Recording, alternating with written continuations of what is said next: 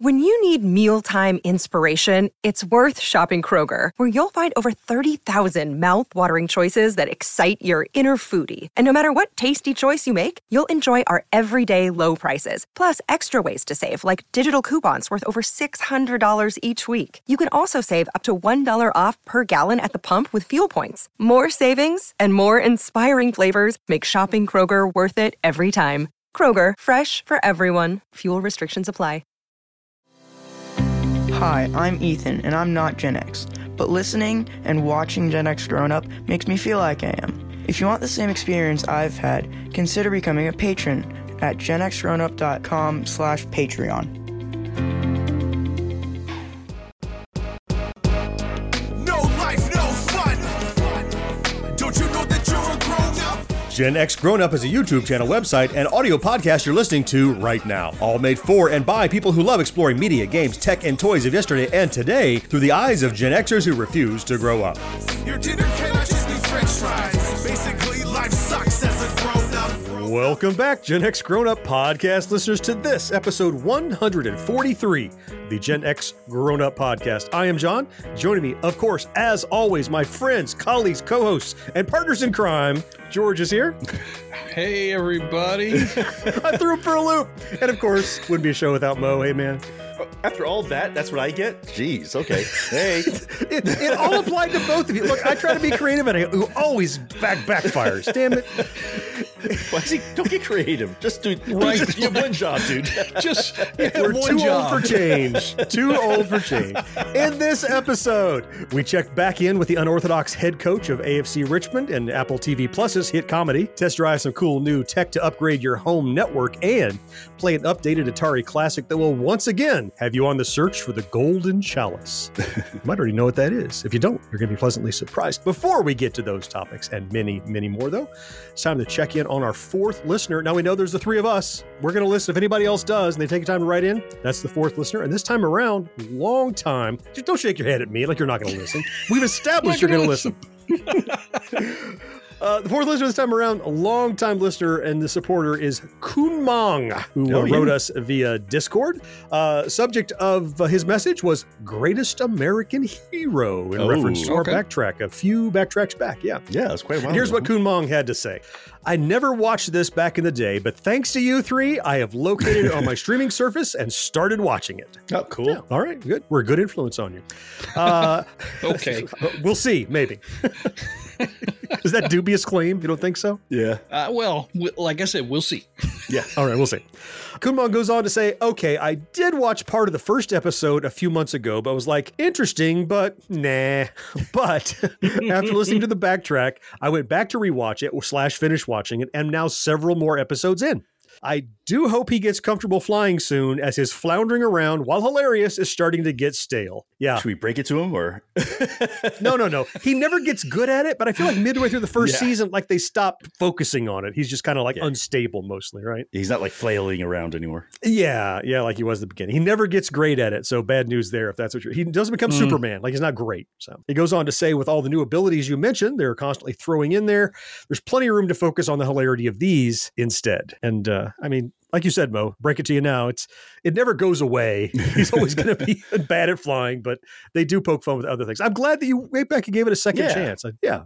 After I watched more of it for the backtrack, I ended up like, it's in my rotation. It's in my recently watched stuff. And I'm like, I'll watch an episode of that. Why not? So it's good 80s mindless fun. Thank you for writing in, Kunmong. We appreciate that you did. Fact is, we love it every time one of the fourth listeners takes time to write in. If you would like your email featured here on the show, it is so easy. All you have to do is head to your email client, drop us a line at podcast@genxgrownup.com, read every single one, and most of them, like Kunmong's, will eventually make the show. All right, with that good business in the rearview mirror, it's time to jump into the body of this episode right after this. Stick around. You've got questions, we've got answers. Business leadership, ownership, and sales can be challenging. Tune into the Accelerate Your Business Growth podcast to learn from the world's experts. Join me, your host, Diane Helbig, as I chat with people who have expertise in various areas of business. You'll enjoy the lively conversations that are focused on providing you with the ideas, tips, and suggestions you need to realize greater success. Get what you need for your business when you need it from the people who have the answers. Accelerate Your Business Growth is part of the Evergreen Podcast Network and is available on Apple, Spotify, or wherever you listen to your favorite podcasts. Be sure to subscribe to or follow Gen X Grown Up wherever you listen. And while you're there, rate and review the show too. It helps more than you know. It's my turn.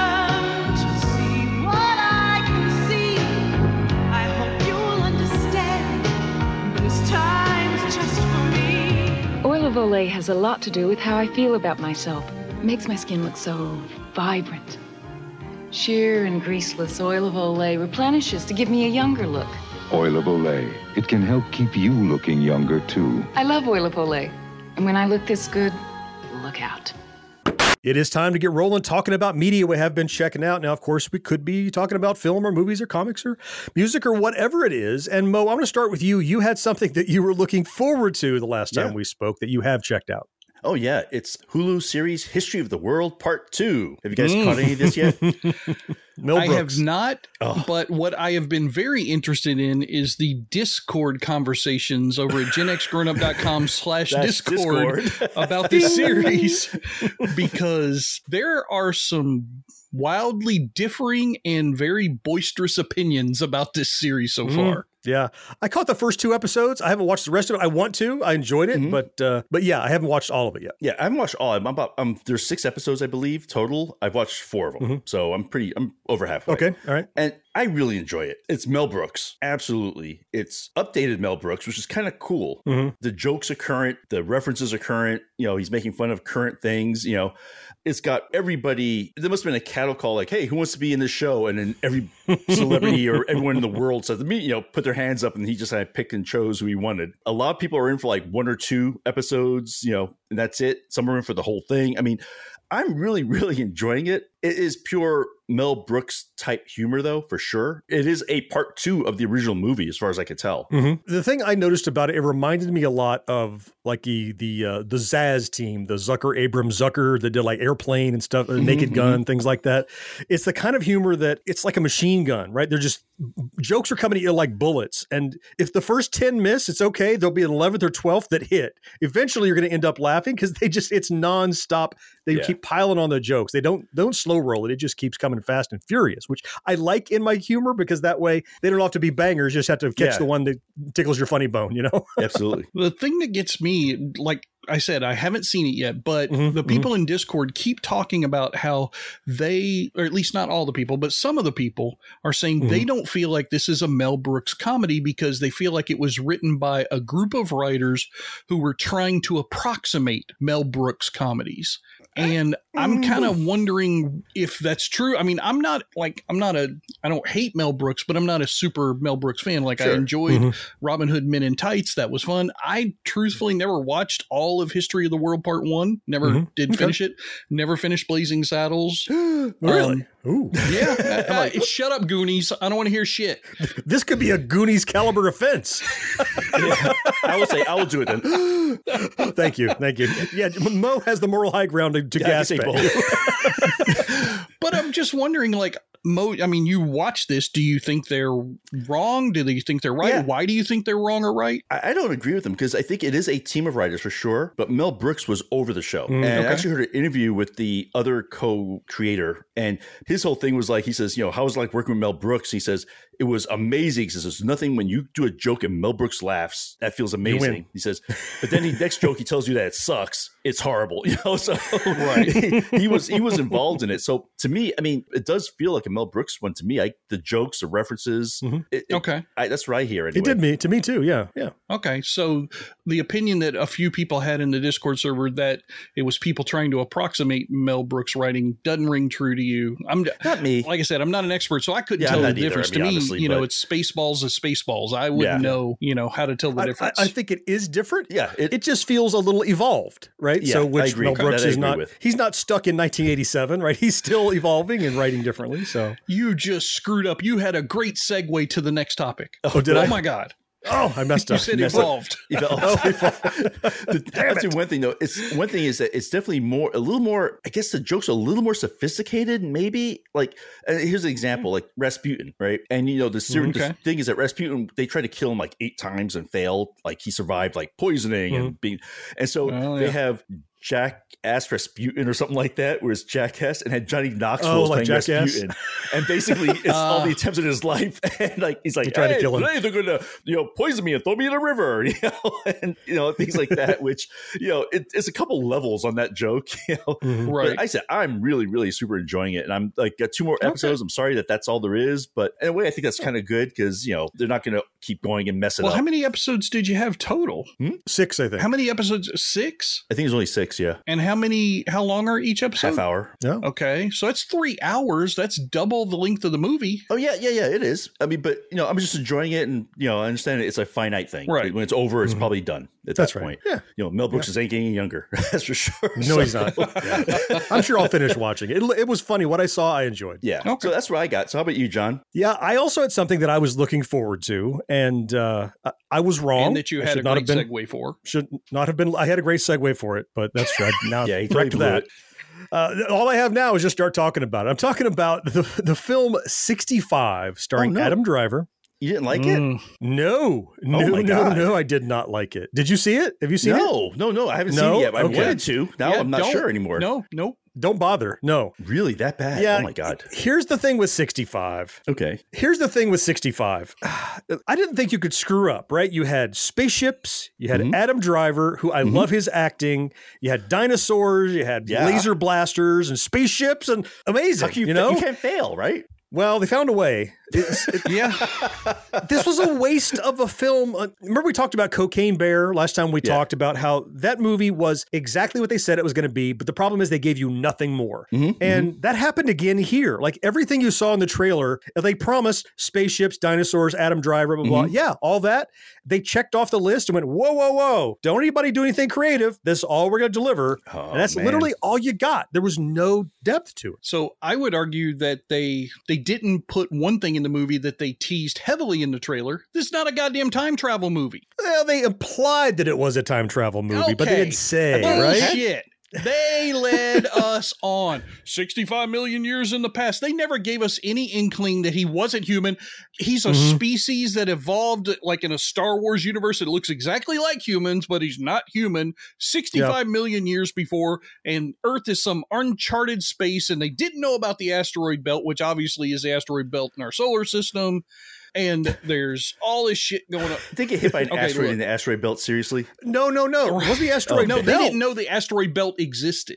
Oh. No, it wasn't the asteroid belt at all. It was their ship got hit by the asteroid that took out the dinosaurs. No. Yeah. Their ship got hit by one of the pieces off of that asteroid, but it came, they went through that asteroid belt because it wasn't on their charts. It was an uncharted asteroid belt. Yeah. Remember? But the asteroid eventually, anyway, go ahead. Regardless, we're arguing over a piece of shit movie. Right. We don't care. I don't need to win. I'm okay with being wrong. I mean, the truth of the matter is, you know how you talk about something being a waste of a certain, finite resource? Yeah. Digital space is not a finite resource. This was a waste of digital space that they used to film this movie. Wow. They really screwed the pooch on having a great premise of a storyline that would entertain people. They had an unbelievably awesome, talented lead actor in the role. They had a very small cast, which is wonderful to do some great character study with. And in every chance that they got, okay, let's give some feels to Adam Driver. Oh, jump scare. Okay. Yeah. Just flat. Okay, I got to reset now. Oh, let's give some feels to the little girl and Adam Driver's relationship. Oh, jump scare. Okay, now I got to reset. It was the worst timing for everything that happened in the movie that I've seen. Pacing was weird. In a movie that could have and should have been big blockbuster worthy. How'd the critics feel about it? Did you see anything? I don't care. I haven't even looked. Wow. I didn't even look. Well, normally I would look at it and go, was I wrong? Did I miss it? Was this a lighthouse situation where I just didn't get it? But this was an sci-fi action movie. And yes, it was science fiction. There was some action. I will say that the digital effects of the dinosaurs, pretty doggone good. solid, you know, yeah. Which was kind of like my compliments for Cocaine Bear were that the bear looked good. That was like the only thing I had to say about it. Yeah, but it wasn't groundbreaking. No. There wasn't a story that pulled me through it that I'm like, I think you see a little movie like this that's just a standalone and you're like, what a universe. I hope they do more in this. I'm like, I don't care. Doesn't matter. Yeah. Just, okay. It's an incidental story about a couple people you don't care about. And I didn't care if they died, quite honestly. And I mean, whatever. Yeah. Yeah. Well, I just looked it up. So it got 35%. Generous. That was generous. All right, then. I know what I'm waiting for streaming for.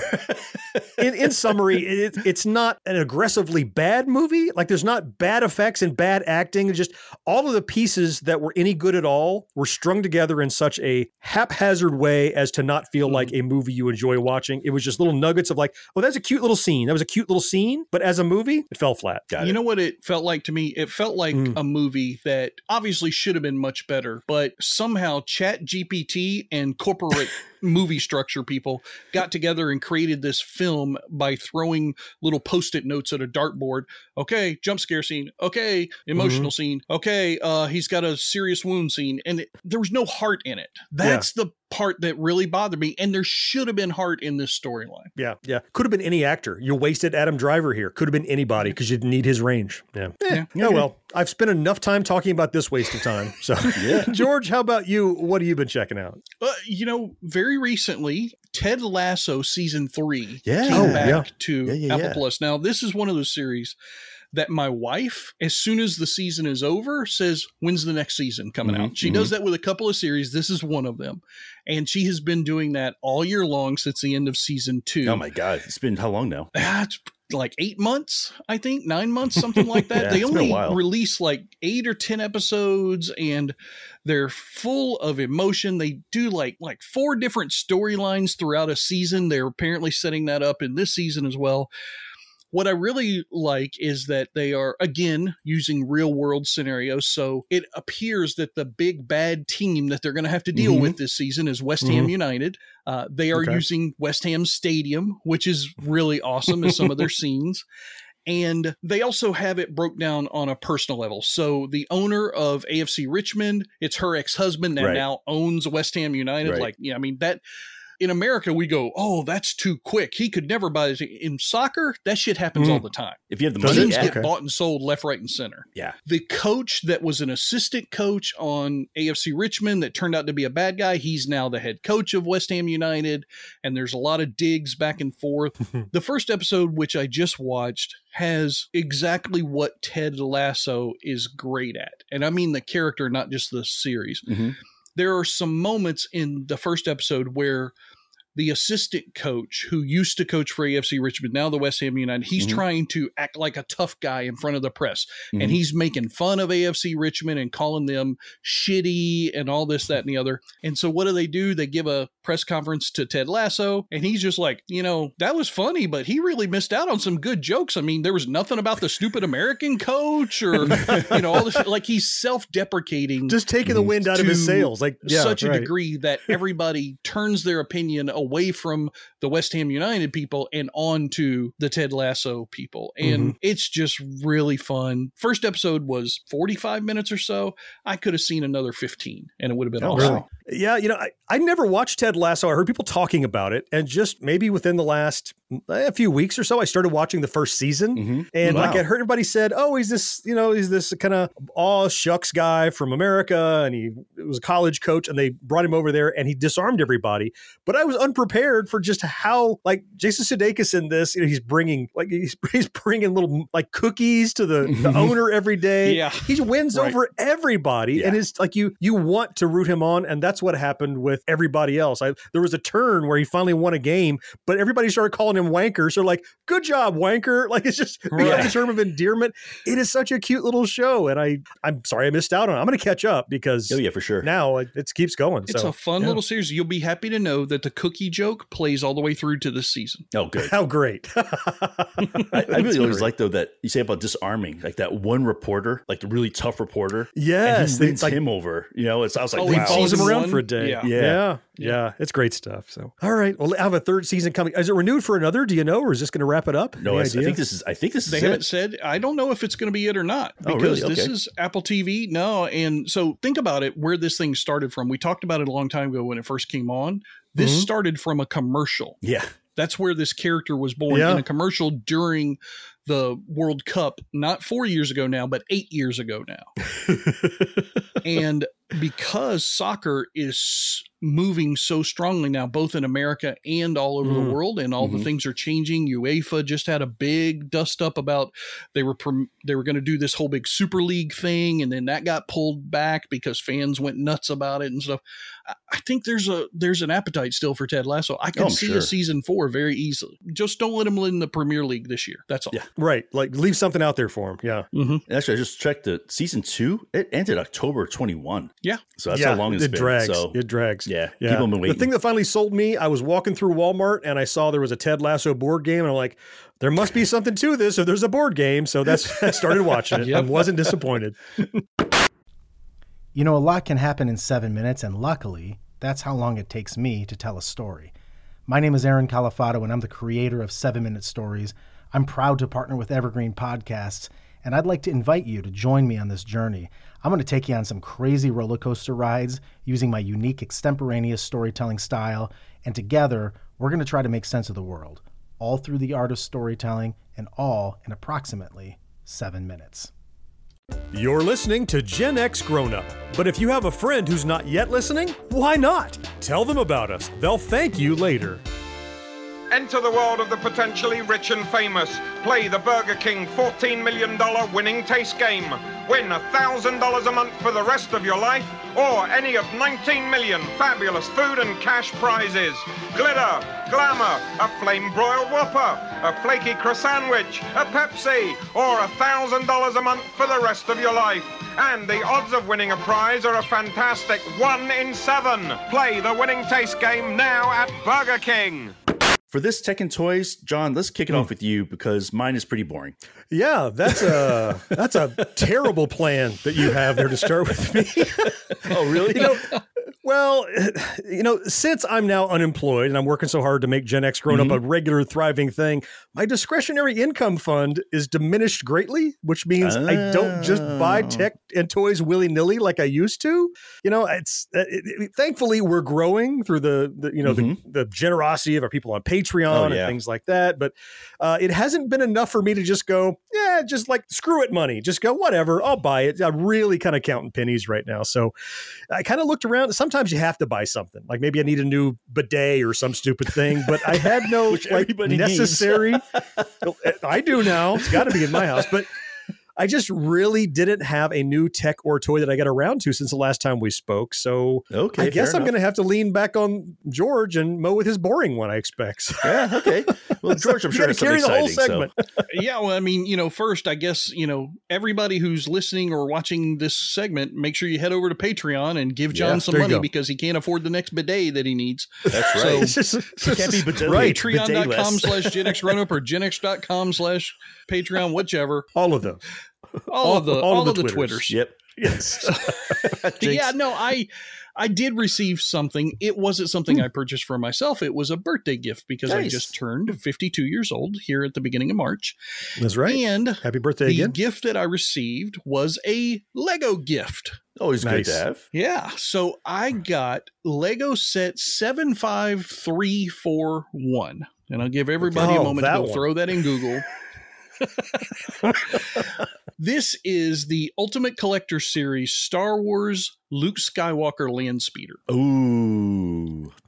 Somebody loves you, man. Yeah, my whole family chipped in. All of them put in a little. I still don't know how much this thing cost, because I've purposefully kept myself from seeing the price. Even when I got the link that Mo can throw in the show notes, I covered up my screen with my hand so I wouldn't see the price. Yeah, they love you. I haven't put this.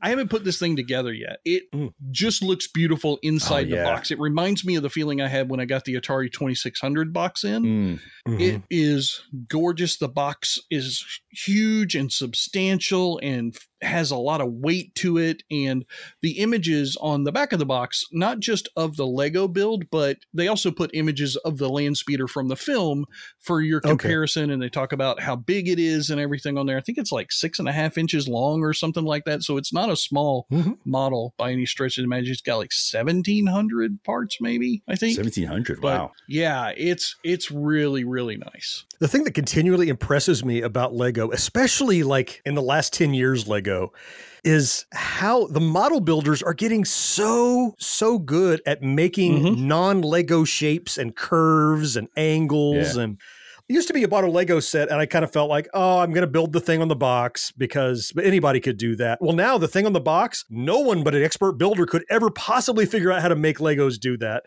So part of the fun is like I remember with the Atari, like you said, like, how are they going to replicate these curves? And I'll be damned if they didn't. And the land speeder is as you're just putting a big it curve. Together. Yeah. Oh, yeah. As you're putting it together, you're like, is this what that's going to be? Like, you're not really sure all the time. The parts that I love the most about it are the interior mechanisms of these builds, especially like on the 2600, John, you mentioned, all the way the gears and the slidey parts and everything. And I'm like, well, now that I see it, it's simple.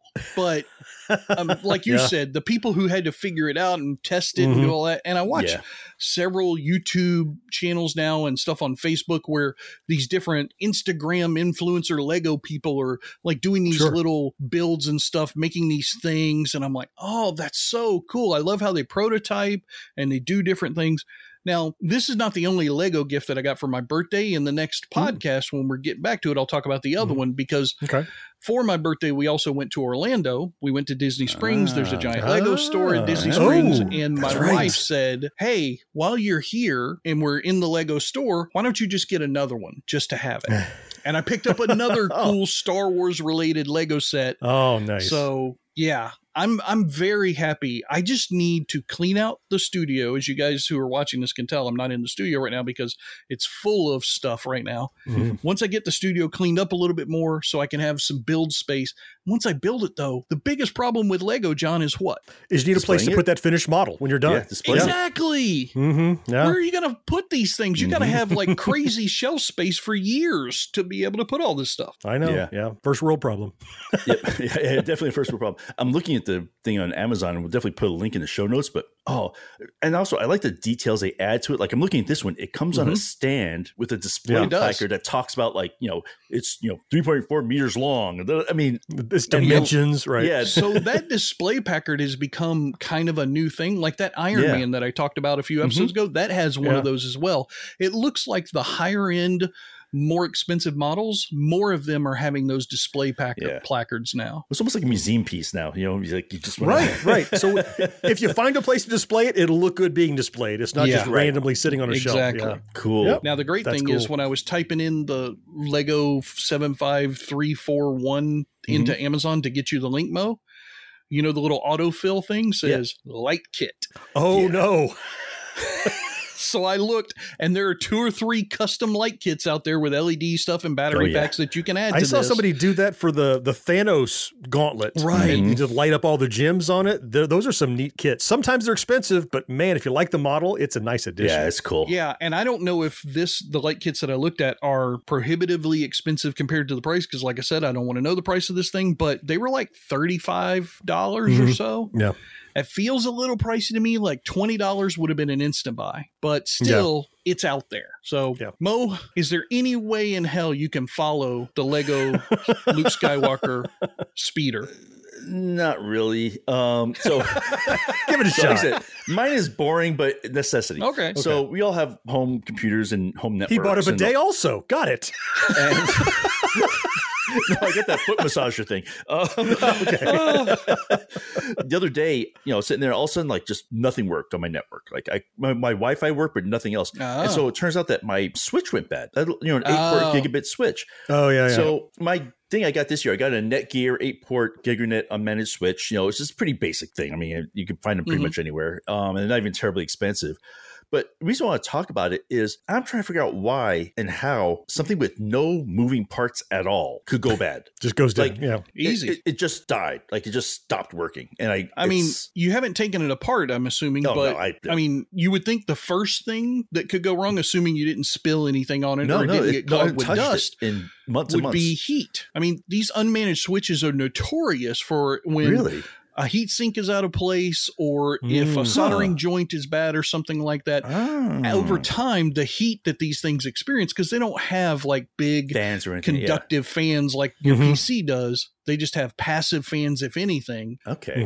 They, you know, it just swells the joints and things pop and crack. And you could probably go in and diagnose it with a voltmeter and you could probably solder and fix it if you really wanted to. Or you could go to Amazon. It's almost like when a printer goes bad. We had a printer go bad the other day, and it takes more time and effort to diagnose and fix a printer. Yeah. Like, I only feel bad throwing away the printer cartridges. Yeah, those are expensive. Because the printer is like $30. Yeah. And we went and bought another printer, and it's a network printer. I can print from my phone now. It was like ridiculous. And it was another $35. Now, ink, $70, but that's not worth fixing sometimes. There was a point in the 90s, John, when instead of buying ink, I was just buying a new printer every time. I did the same thing. That makes sense. Yeah, it made sense. It seemed cheaper. You know, I don't know if it was, but it seemed cheaper. Yeah.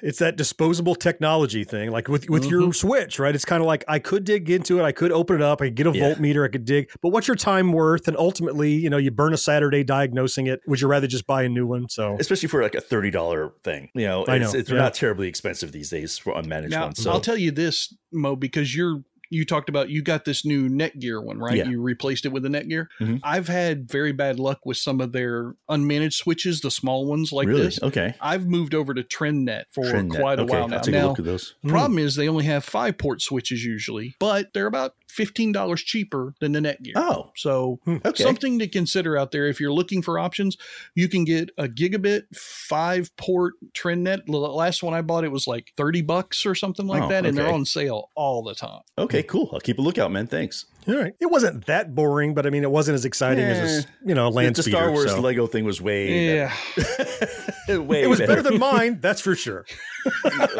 Yeah. Okay. Which is better than nothing. I'll take it. Hit Pass Moto, sponsored by Moto America, is the show that keeps you up to speed on the latest in motorcycling and brings the biggest names in motorcycle racing right to you. From candid interviews with the top names in racing to providing insights into the trends and trendsetters driving the motorcycle industry, we have you covered. New episodes are available every Thursday at pitpassmoto.com and on your favorite podcast app. Ride on.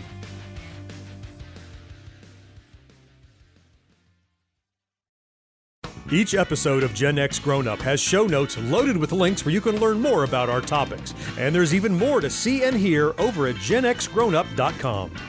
Introducing the frying oil that's going to get people talking. New all-natural Wesson. Just read the label.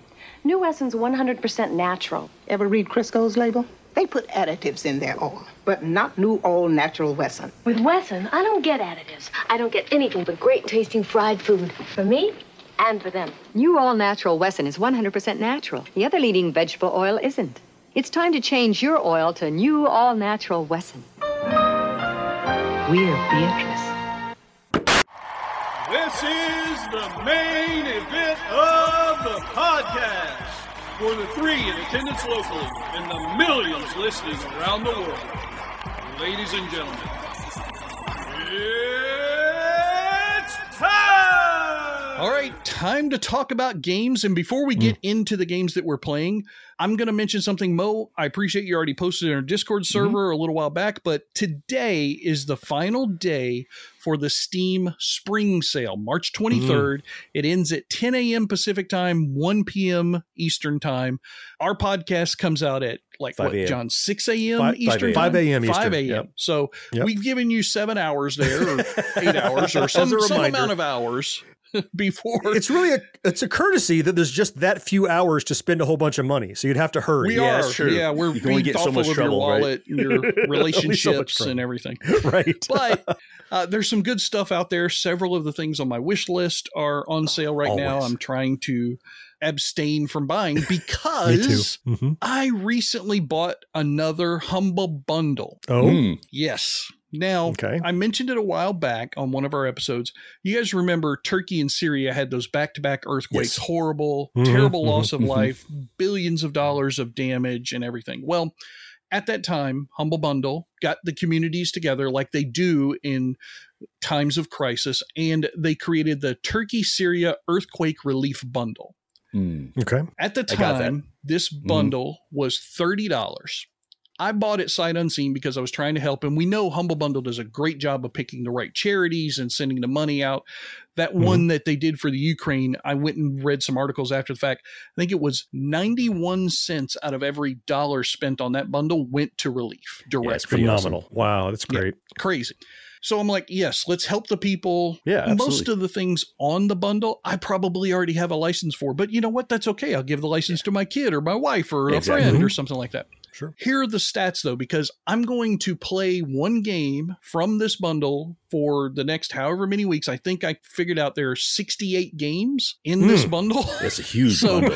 It's a massive bundle. That's like, if I go through the whole list, I guess that's a couple of years worth based on the fact that we do an episode every 2 weeks. Wow. Yeah. Yeah. We have to go a two for or three for every now and again. Right. So $30 for the bundle, 68 games, but there are 130 items total in this bundle. Now, the way I got to that is there's 68 games.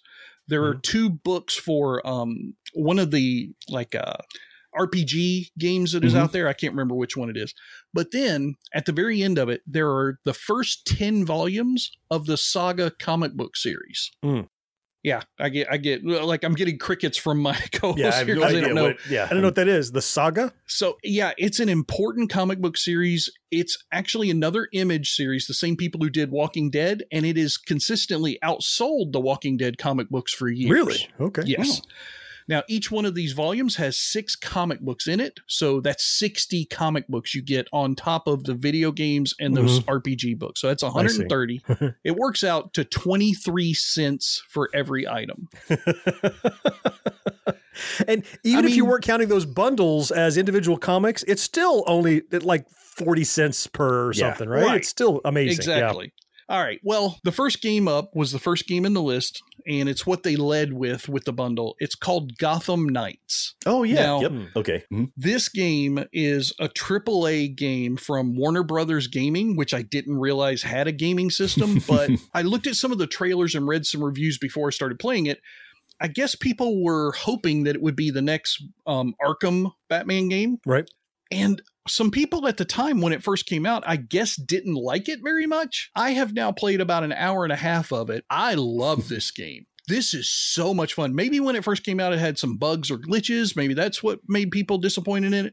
So far, it's been a wonderful game for me. I will say, just to prepare you, if you do have this game and haven't played it or you decide to buy it, be prepared for a 10-minute intro cinematic sequence. Okay. I've never seen that in a game before. I've never seen where you literally press the start button and sit back and wait for 10 minutes to watch this great battle scene between Batman and Ra's al Ghul. It's an epic battle. Yeah. It is epic. So, I mean, you're speaking very highly of it, but I still don't know what kind of game it is. They thought it might be like Arkham Knight. Is it a big open world adventure or a fighting game? What is it? It is exactly like Arkham Knight in my opinion. Okay. All right. Same mechanics. Yeah, it feels very similar. It's story driven, characters bouncing around. The neat thing is you get to control one of 4 characters, which is really fun. And you apparently get to switch back and forth, I guess. You get to co-op play with other people and they can jump in as those characters. So a little bit of the Left 4 Dead kind of vibe. They can even jump in the middle of a game while you're playing online. It has online missions. It has, the story driven mode. The characters that you get to play both as Dick Grayson, who in this game is Nightwing. Mm-hmm. You get to play Tim Drake, who is Robin, the young version of Robin. Okay. You get to play as Red Hood. Jason, I can never remember that guy's last name, but Jason Todd. Thank you. Yes. Jason Todd, who was Robin for a while until he got killed and came back as an evil guy anyway. And you can also play as Commissioner Gordon's daughter. He got killed and came back as an evil guy. Like, okay. It's comic books, man. It's like soap operas. I know. Yeah. So you get to play as any one of the 4 characters. Alfred Pennyworth is also a big part of the game. You're not in the Batcave, which is nice. You're in a different part of the city. And so far, I've played like a couple of the introductory missions and I've done some training. The training segments are awesome and easy to follow and understand, and they really prepare you for stuff.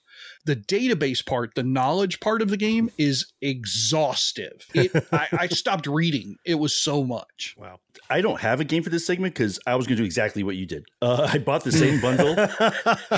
I really bought it because of this game, honestly, because I was like, I mean, that's cheaper than the game, you know, what you pay for the whole bundle. That happens all the time. And the cool thing, John, the premise of this is Batman's dead. That's how it starts. I was trying not to spoil the lead. You watch the trailer. It tells you what it is. Yeah, but you don't have to tell John or the rest of them that. They can get surprised. If anyone watched anything about the game knows that. It's not a big surprise. They could have just watched us. They could have just bought the game on our recommendation. He's not really dead. Just kidding. Just kidding. Not dead. Yeah, he's not dead. Well, who knows? Who knows? Maybe he's not. Who knows, right? Oh, you know, it's comic books. He ain't dead. Yeah, that's he's coming back. He's not really dead. But that's why you're playing as the four characters, and they're basically trying to pick up where he left off, which makes it kind of an interesting story. Which is why you're not in the Batcave, I guess, because you're not Batman. You're not doing that stuff. But well, that's part of how he dies is he self-destructs the Batcave in order to kill himself and his enemy that he's fighting. I see. Yeah. Wow. So yeah, it's cool. It's a big game though. It's a big game. It feels that way. There's a lot to do, a lot to do. And I played a little bit more. So I played I tried each of the characters, and each one, like the mechanics are the same, but they're like specialty moves are different. So that makes it fun. Makes sense. You know, sure. Yeah. Is that, you know, I do this and, Red Hood pulls out two guns and like, does a barrage of bullets. It's just cool stuff like that. So they said, I'm enjoying it. Yeah, it's a lot of fun. Whereas Nightwing will use his Eskrima sticks. Right. Exactly. And every character has their things that they do better than the other. And they do a great job of really separating out the characters and their abilities and giving them their personalities that they had from the comic books. One thing that's interesting to note is the game at retail price is $59.99. Yeah. Mm-hmm. So Mo and I got it for 23 cents, essentially. So we saved $59.76 on this game. If you go right now to Steam, though, today, before the sale that I mentioned earlier ends, it's actually half price. Oh, so 29 or something like that? I think it's like 28 or so. Yeah, 28, okay. Yeah, it's like 40% off or something like that. So So at 23 cents, do you think you'll get your Corys out of this game? You watch the intro, you get your Corys. You watch the intro. Yeah, exactly. The opening cinematic. Exactly. Done. Yeah. No, definitely. Like I said, I've played, I think I looked at the little Steam counter, how long you played, and I think it was at 94 minutes before we started recording this podcast. Now, Mo, did you have a problem with the game crashing at all? It happened once. Okay. So it happened to me 3 times. Oh, okay. So maybe that's part of what people were upset about, because I have a pretty solid, beefy video card and a decent CPU. Right. I wouldn't think it would be crashing, but I did reboot my computer. I had some Windows updates and some video card updates. I did all of that stuff. When I went back to play it, I didn't get any crashes, I am a little nervous because some of the crashes happened during the cinematic at the beginning. No. So you had to start the cinematic over, which really sucks. Yeah. And some of them happened right as I started a certain part of gameplay. So be a little cautious of that. Updating your graphic card driver is a good idea anytime you're going to jump into a brand new game, because sometimes they put optimizations or fixes for things, but hopefully it won't take away from your enjoyment though of the game. No, I don't think so. Good. That's a super new game. John, you've got a slightly older game based on the tease that you gave us earlier. You talked about a golden chalice. I did. That's right. Yeah. I don't think anybody's surprised to know that I'm talking in general about Warren Robinette's Atari 2600 masterpiece, Adventure. Yeah. Now, there's nothing new about Adventure. I'm not here talking about Adventure per se, but recently, as some of the things I've been talking about and reviewing on YouTube and diving into Atari's catalog, and one of the things that oppresses me more and more is what people in the homebrew community are doing in the 21st century on Atari 2600. Like we saw that amazing Galagon, the Galaga port now, that's so much better. I love Galagon. Yeah. Like Pac-Man 4K, Pac-Man 8K is so much better than the Todd Fry Pac-Man. So many cool things. I love the Todd Fry Pac-Man though. Quit. I don't hate it. Everybody's always down on my Todd Fry Pac-Man. It isn't arcade accurate, and they're doing cool things. Look at Mo's face. Right? Come on. I never liked it. So what I discovered was, now this is a game that was initially released, best I can find, back in 2011. Not released by a company, released by a dude on the Atari Age forums. His handle is Keith BK. I can't find his real name, but I'm crediting what I can find there. What he has done is a modernization slash sequel slash reimagining slash homage to Warren Robinette's original adventure called, creatively enough, Another Adventure is the name of this game. It's not a bad name. I like that. Now, the thing is, I'm not tired of Adventure. Even though I know the map and Blindfolded and I know where everything typically is and the places things spawn, I play that all the time. I fire up, I'll play Yars Revenge, I'll play Missile Command, I'll play Adventure. Like every time I play Atari. Mm-hmm. I want you to go get the world record for blind solving Adventure. Oh, wow. Because I know people do blind gaming all the time. I'm going to tell you, I have a shot. There's a chance. If I played the version where things are the same place, it's possible. Like, I'm not saying it's impossible. Anyway. So we already love Adventure. There's nothing that he does with this game that breaks what you love about Adventure. He just kind of reimagined everything. And the great thing is, he layered on some additional, like, updated graphics. Like, instead of just being square walls, there's like a little bridge to walk over. There's a little swamp. Okay. It is super rough, graphics. So the very first game option is just playing the original Adventure with his new graphics. The dragons look less like ducks. The sword actually isn't an arrow. It looks like a sword and it turns the way you're facing. Just little enhancements to the game. Okay. The more amazing part of it is when you get into, there's 5 different variations of the game. And as soon as you get to variation 2, it's an expanded map. The kingdom is larger. So there's new places to go. There's new mazes that I don't know my way through blindfolded. Crazy, right? There's new castles and keys and stuff. The bat looks a little bit different. And then as you progress through, the biggest crazy thing that makes this a much more challenging game that I love is on a couple of game variations, the bat can resurrect the dragons. Ooh. Right? He turns them into dragon vampires? Or zombies or something. I don't know. Undead dragons. Undead dragons. Sure. Used to be you kill the 3 dragons and then you just waltz around and willy-nilly you don't care, right? Well, now you got to keep track of where that sword is because it's still out there. And I've played a lot of homebrew things. The reason I brought this one up, the reason I wanted to talk about it is what it did to me is it transported me back to sitting cross-legged in front of the console TV playing Adventure because I'm mapping. I'm drawing the map. I got to figure out these puzzles. But now I'm mapping digital, right? I'm taking a screenshot. I'm shrinking the screenshot. I'm adding it to an aggregate image. This is above this. Oh my God. And so I'm creating this color full resolution map of the entire world. And it's like I'm playing Adventure again, but just a little bit better and a little bit newer and fresher. But everything you loved about it, it's still there. And more. Wow. So is this actually made to run on the 2600 or is this something they did a port, like just an homage that runs on PC or something? This was designed to run specifically on the Atari 2600. Oh, wow. And for a while, they released a boxed cartridge with a manual. Now those are out of print now. Ooh. Oh, wow. But you can go to the link, Mo, that I'll give you. You can download the ROM image and play it in Stella or put it on a Harmony cartridge and plug it into a real Atari, however you want to play it. This runs on real Atari. And I didn't mention that at the head, right? That it isn't just like a PC rewrite. It's within the constraints of the 2600's hardware, but it's an expanded version of the game that we love so much. And I'm having so much fun with it. That's the part that amazes me every time. When you talk about these things, like you mentioned Galagon earlier, is that these people are building these games within the constraints of the original system. Right. And doing the things that they're doing. Now, I get that the one thing that some of them are not constraining themselves to is the size of memory that the cartridge could hold. Yep. So I get that they can do that. But the fact that they're taking a system that was never designed to make circles and only had a certain color palette and they're doing these incredible things. God bless that homebrew community. They are amazing. Awesome. I love every single one of them. Yep. Yeah, it's cool. So there's no reason not to play it. Just you could go grab it at the link, download it, grab your Stella emulator, however. And as I said earlier, the tech segment, I'm kind of broke. And so a free game was an amazing choice for me. I highly recommend if you like the original Adventure, you should seek this one out and at least give it a try. Awesome. Mo, I feel bad for John. Maybe between my bundle and your bundle, we can figure out duplicates and we can just start donating to the John Relief Fund. Give me some 23-cent games. Thank you. I can afford that, right? Yeah.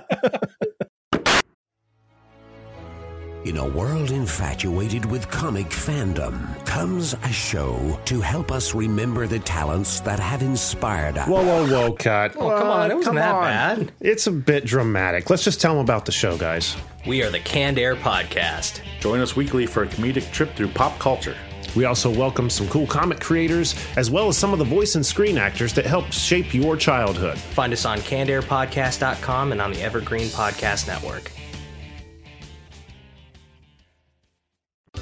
If you're a die-hard Gen X grown-up, you can pledge your support by clicking join on YouTube or by becoming a patron at genxgrownup.com/Patreon.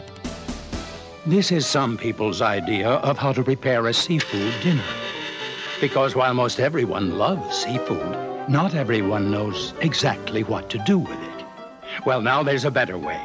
Introducing Mrs. Paul's Light Seafood Entrees. 7 tempting seafood entrees that are low in calories and microwavable.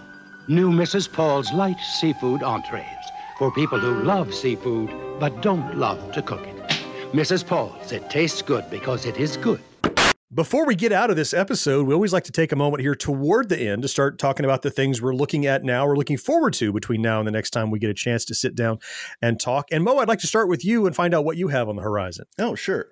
So one is Ted Lasso. I've not watched it yet. So looking forward to getting back to that series. John Wick Chapter 4 is coming out March 24th, especially now we heard the horrible news about Lance Reddick passing away suddenly. Yeah, we heard that. Yeah, it's just. He was 60. I mean, he was in The Wire. Just loved everything that guy did. Fringe. Fringe. But anyway, we will get a chance to at least see him one more time in John Wick Chapter 4. I believe he's in that as well. So, looking forward to that movie, also because it's John Wick. But what I'm really looking forward to, and John, I think you're definitely going to want to see this show, is a new Apple TV show called Big Door Prize. And it's coming out March 29th. I don't know. Please tell me this is a Price is Right documentary. Nope. Damn it. Is it a puppet show? So the reason why I think you're going to want to see it is one of the writers is from Schitt's Creek. Okay. So that's good. It's a start. Starring Chris O'Dowd. Oh, from IT Crowd. From IT Crowd. And what was the big thing he did? Get Shorty. He did the series Get Shorty. As well. Yeah. And the premise is the other thing it gets you. So basically the premise is it's a small town. You know, he's like a teacher or something like that, you know, happy with his life. And in I think it's in a store, like a photo booth just appears one day. And you go in there, it doesn't take your picture. It gives you a card and it tells you what your life's purpose was supposed to be. Whoa. Okay, that's some bullshit. What it was supposed to be? Fuck you. Or maybe what it is. Maybe I got the terms wrong there, but it tells you what your life's purpose. I'm about to get mad at this photo booth. I'm not going in there. So people going in there, they don't know where it came from. No one knows what happened. Like it just appears. People go in there and get the cards and just the whole town just goes crazy because, you know, something says like, you know, rock guitarist. And this guy's never played guitar in his life and he's in his 50s. And now he's starting to like learn to play the guitar, you know. And Chris O'Dowd's character is a guy who I guess he's basically happy with his life. Okay. But now these cards are like messing up everything. That's why I said, fuck that photo booth. Yeah, don't go in there. Don't go in there. But it just sounds super interesting. I think Chris O'Dowd, I mean, like the way he did Get Shorty, and I love him, IT Crowd, I think he could totally hit out of the park. And plus, you know, Schitt's Creek writers. I think it's going to be a great show. I have a lot of hopes for it. So that's what I'm looking for the most. Nice. Okay. Well, I have a couple things that I'm looking forward to as well. The first is it has been too long since I've seen Kiefer Sutherland in a dramatic role. There's a new series coming to Paramount Plus, March 26th, called Rabbit Hole. Okay. I heard of that. So I hadn't either. And I looked it up. So he plays John Weir, a master of deception in the world of espionage. He is framed for murder by powerful forces with the ability to influence and control populations. So this is like a straight up 24 style espionage. I was going to say Jack Bauer thing. I know you want to see him in a drama role, but couldn't he do something else? Jesus Christ. It's the same goddamn role. I want to see more of that. I like that Kiefer Sutherland. Okay. So this is something I'll check out. So it's called Rabbit Hole. The next thing is something you looked at, George, on YouTube, is that Tetris movie is coming our way. Yeah, that's going to be March 31st on Apple TV Plus. And lest you worry that it's a dramatic retelling of the plot of Tetris. It's not. It's no. It's about all of the kind of backstabbing and getting out from behind the Iron Curtain for the creators of a Tetris game and how tough it was for them to get that game exported, imported. Anyway, it's an interesting story and it looks like a well-made film. So, and most of all, I'm looking forward to in the theaters. Same day, March 31st, is the D&D Honor Among Thieves film is coming out, and I want to.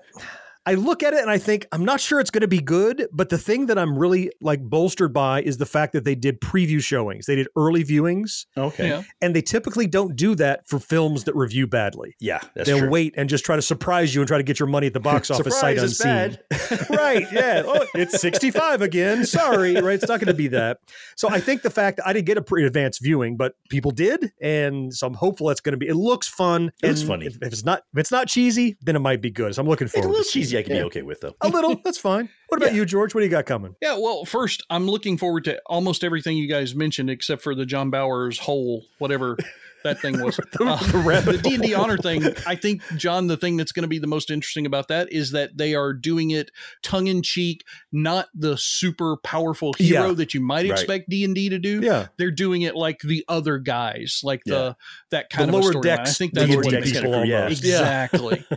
But for me personally, the first thing I'm looking forward to is my youngest son is actually moving back into the house. He's made what I consider to be a very mature decision. He wants to go back to school full time. And he said, you know, I could keep living with my brothers, but if I move back in full time, you guys can help to keep me on the right track, and I can go to school, and grandma lives across the street, can make me food, and I can save money for books and stuff. And that's very self-aware. I'm happy to have him back because, John, you know, you have this relationship. Mo, you do as well with your children. Sometimes your kids enjoy the things you enjoy a little bit more than your partner, maybe. And so you get to my wife loves me, but she's not into, Star Trek. My kid will sit and watch Star Trek with me. Right. So that kind of thing will be fun. I totally get it. Second, Mo, I'm also looking forward to John Wick 4. As a matter of fact, I was very upset that you had it in the list ahead of me, but you had it there first. So I'm like, okay, I'll just mention it. And then the last thing is, John, God damn it, we didn't learn from your example last year. We're taking a family trip to MegaCon. Oh, good luck. Well, are you going? How long are you going to go for? We're just going for one day, which is the same mistake that John made. He went for the Saturday. Some people never learn. We're doing the same thing. They're doing a few things different. And one thing, so you can see here if you're watching the video, I got our tickets already in the mail. Yeah. So that's nice. Just have to activate them.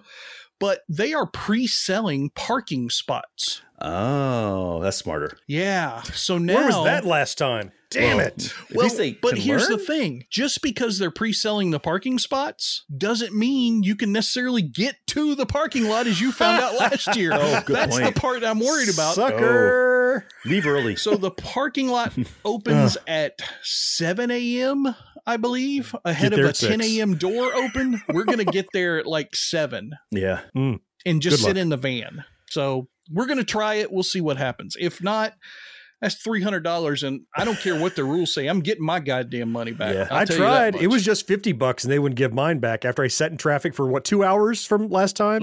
Yeah. I wish you luck. I honestly, I'm braced for – if it's a bad story, it's going to be a wonderful bad story to hear, I'm sure. But I hope you have a good story. You know I won't hold back. Exactly. Right. Exactly. You, George, come on. See, this is the first year I'm not going to MegaCon. Oh, you're not going? Wow. Yeah, they changed the date, They moved it to April instead of when it's usually later in the year.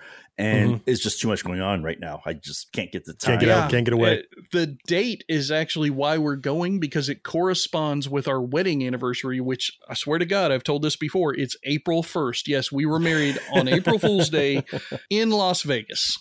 Perfect. Was Elvis there? Yeah.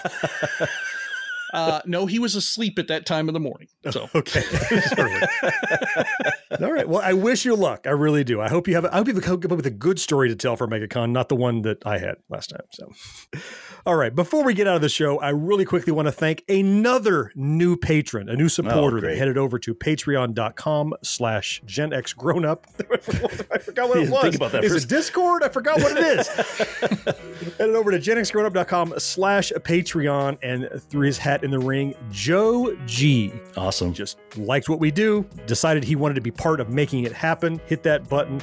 We're so grateful for you, Joe, and everyone else who financially supports what we do. It means the world to us. If you would like to join Joe, all you have to do, again, is head over to genxgrownup.com/Patreon for as little as $1 a month. You can become part of how we do what we do, and we would love to have you do that. That's awesome. That is going to wrap it up for this edition of the show then, but don't worry, we'll be back in 2 weeks with another one, and next Next week is our backtrack, where we pick a single nostalgic topic and dig in deep. I'm shaking. Yeah, well, last time it was George that was quivering. This time it is Mo that's quivering for the backtrack. You want to do the honors? Tell them what's coming next week. Oh, I actually feel bad for you, John, for having to edit down like 6 hours into one. But the next backtrack, we're going to be talking about Dungeons and Dragons. That is so Gen X. Oh, yeah. Key to... Oh, I just can't wait to talk about the history and where it's come from. Oh, it's going to be amazing. I can't wait. Yeah, I mean, we all have played and we know Dungeons and Dragons, but Mo knows Dungeons and Dragons. And so, yeah, I can't wait as well. It's going to be a lot of fun. Fourth listener, I hope you will join us for that one. Until then, I am John. George, thank you so much for being here. Yes, sir. Mo, you know, I appreciate you, man. Always fun, man. Fourth listener, it's you. We all appreciate most of all. And we'll talk to you next time. Bye-bye. See you guys. Take care, everybody.